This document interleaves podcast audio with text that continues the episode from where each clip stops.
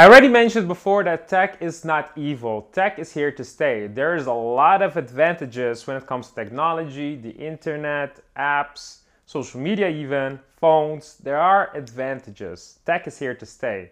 So my philosophy is to understand tech, our phones, as much as possible. Or when you use a social media platform, to understand as much as possible how that platform works, what they are exactly doing to make you stay as much as possible on that platform.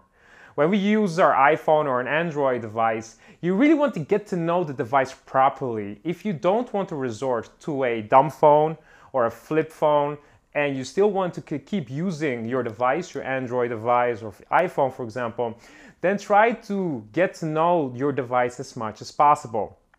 So there are many features on, uh, on that phone a lot of features that will help you to stay away from your phone. And my course about the iPhone that I've introduced will help you with that. That explains a lot about features that you can use to that will help you to limit your phone usage. But one of them is to simply change your wallpaper. So when you have a specific goal, you have a vision of yourself of what you want to do with that time that you normally use for your phone, so when you have a vision that will help you to limit your phone usage, so you have your time, all the things that you want to do, where that you say, when I have more time, I will do A, B, and C. Well, when you have that vision of yourself doing A, B, and C, when you are following your dreams or you have this specific objective that you want to reach and accomplish, then what you can do is create a kind of a photo or maybe a sentence, something that represents that vision, and use it as a wallpaper.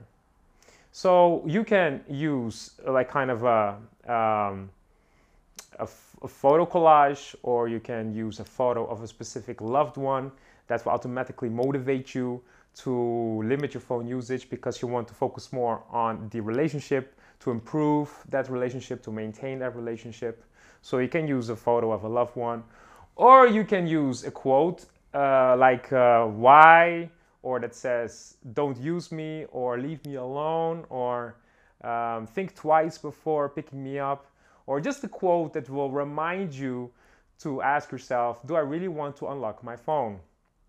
So use a vision board, use a photo collage, use a photo that represents that objective, basically that re- represents you having achieved that objective use that as a wallpaper, use a photo of someone as a wallpaper, or use a quote as a wallpaper that will always remind you to ask yourself if it is really a good idea to unlock your phone. Because maybe you should be doing something else where it's better to do something more productive.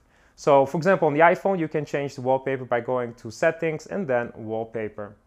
So, check how to change the wallpaper if you don't have an iPhone. Maybe you have an Android phone, there it will also be possible to change the wallpaper. So choose a wallpaper that will remind you not to unlock your phone.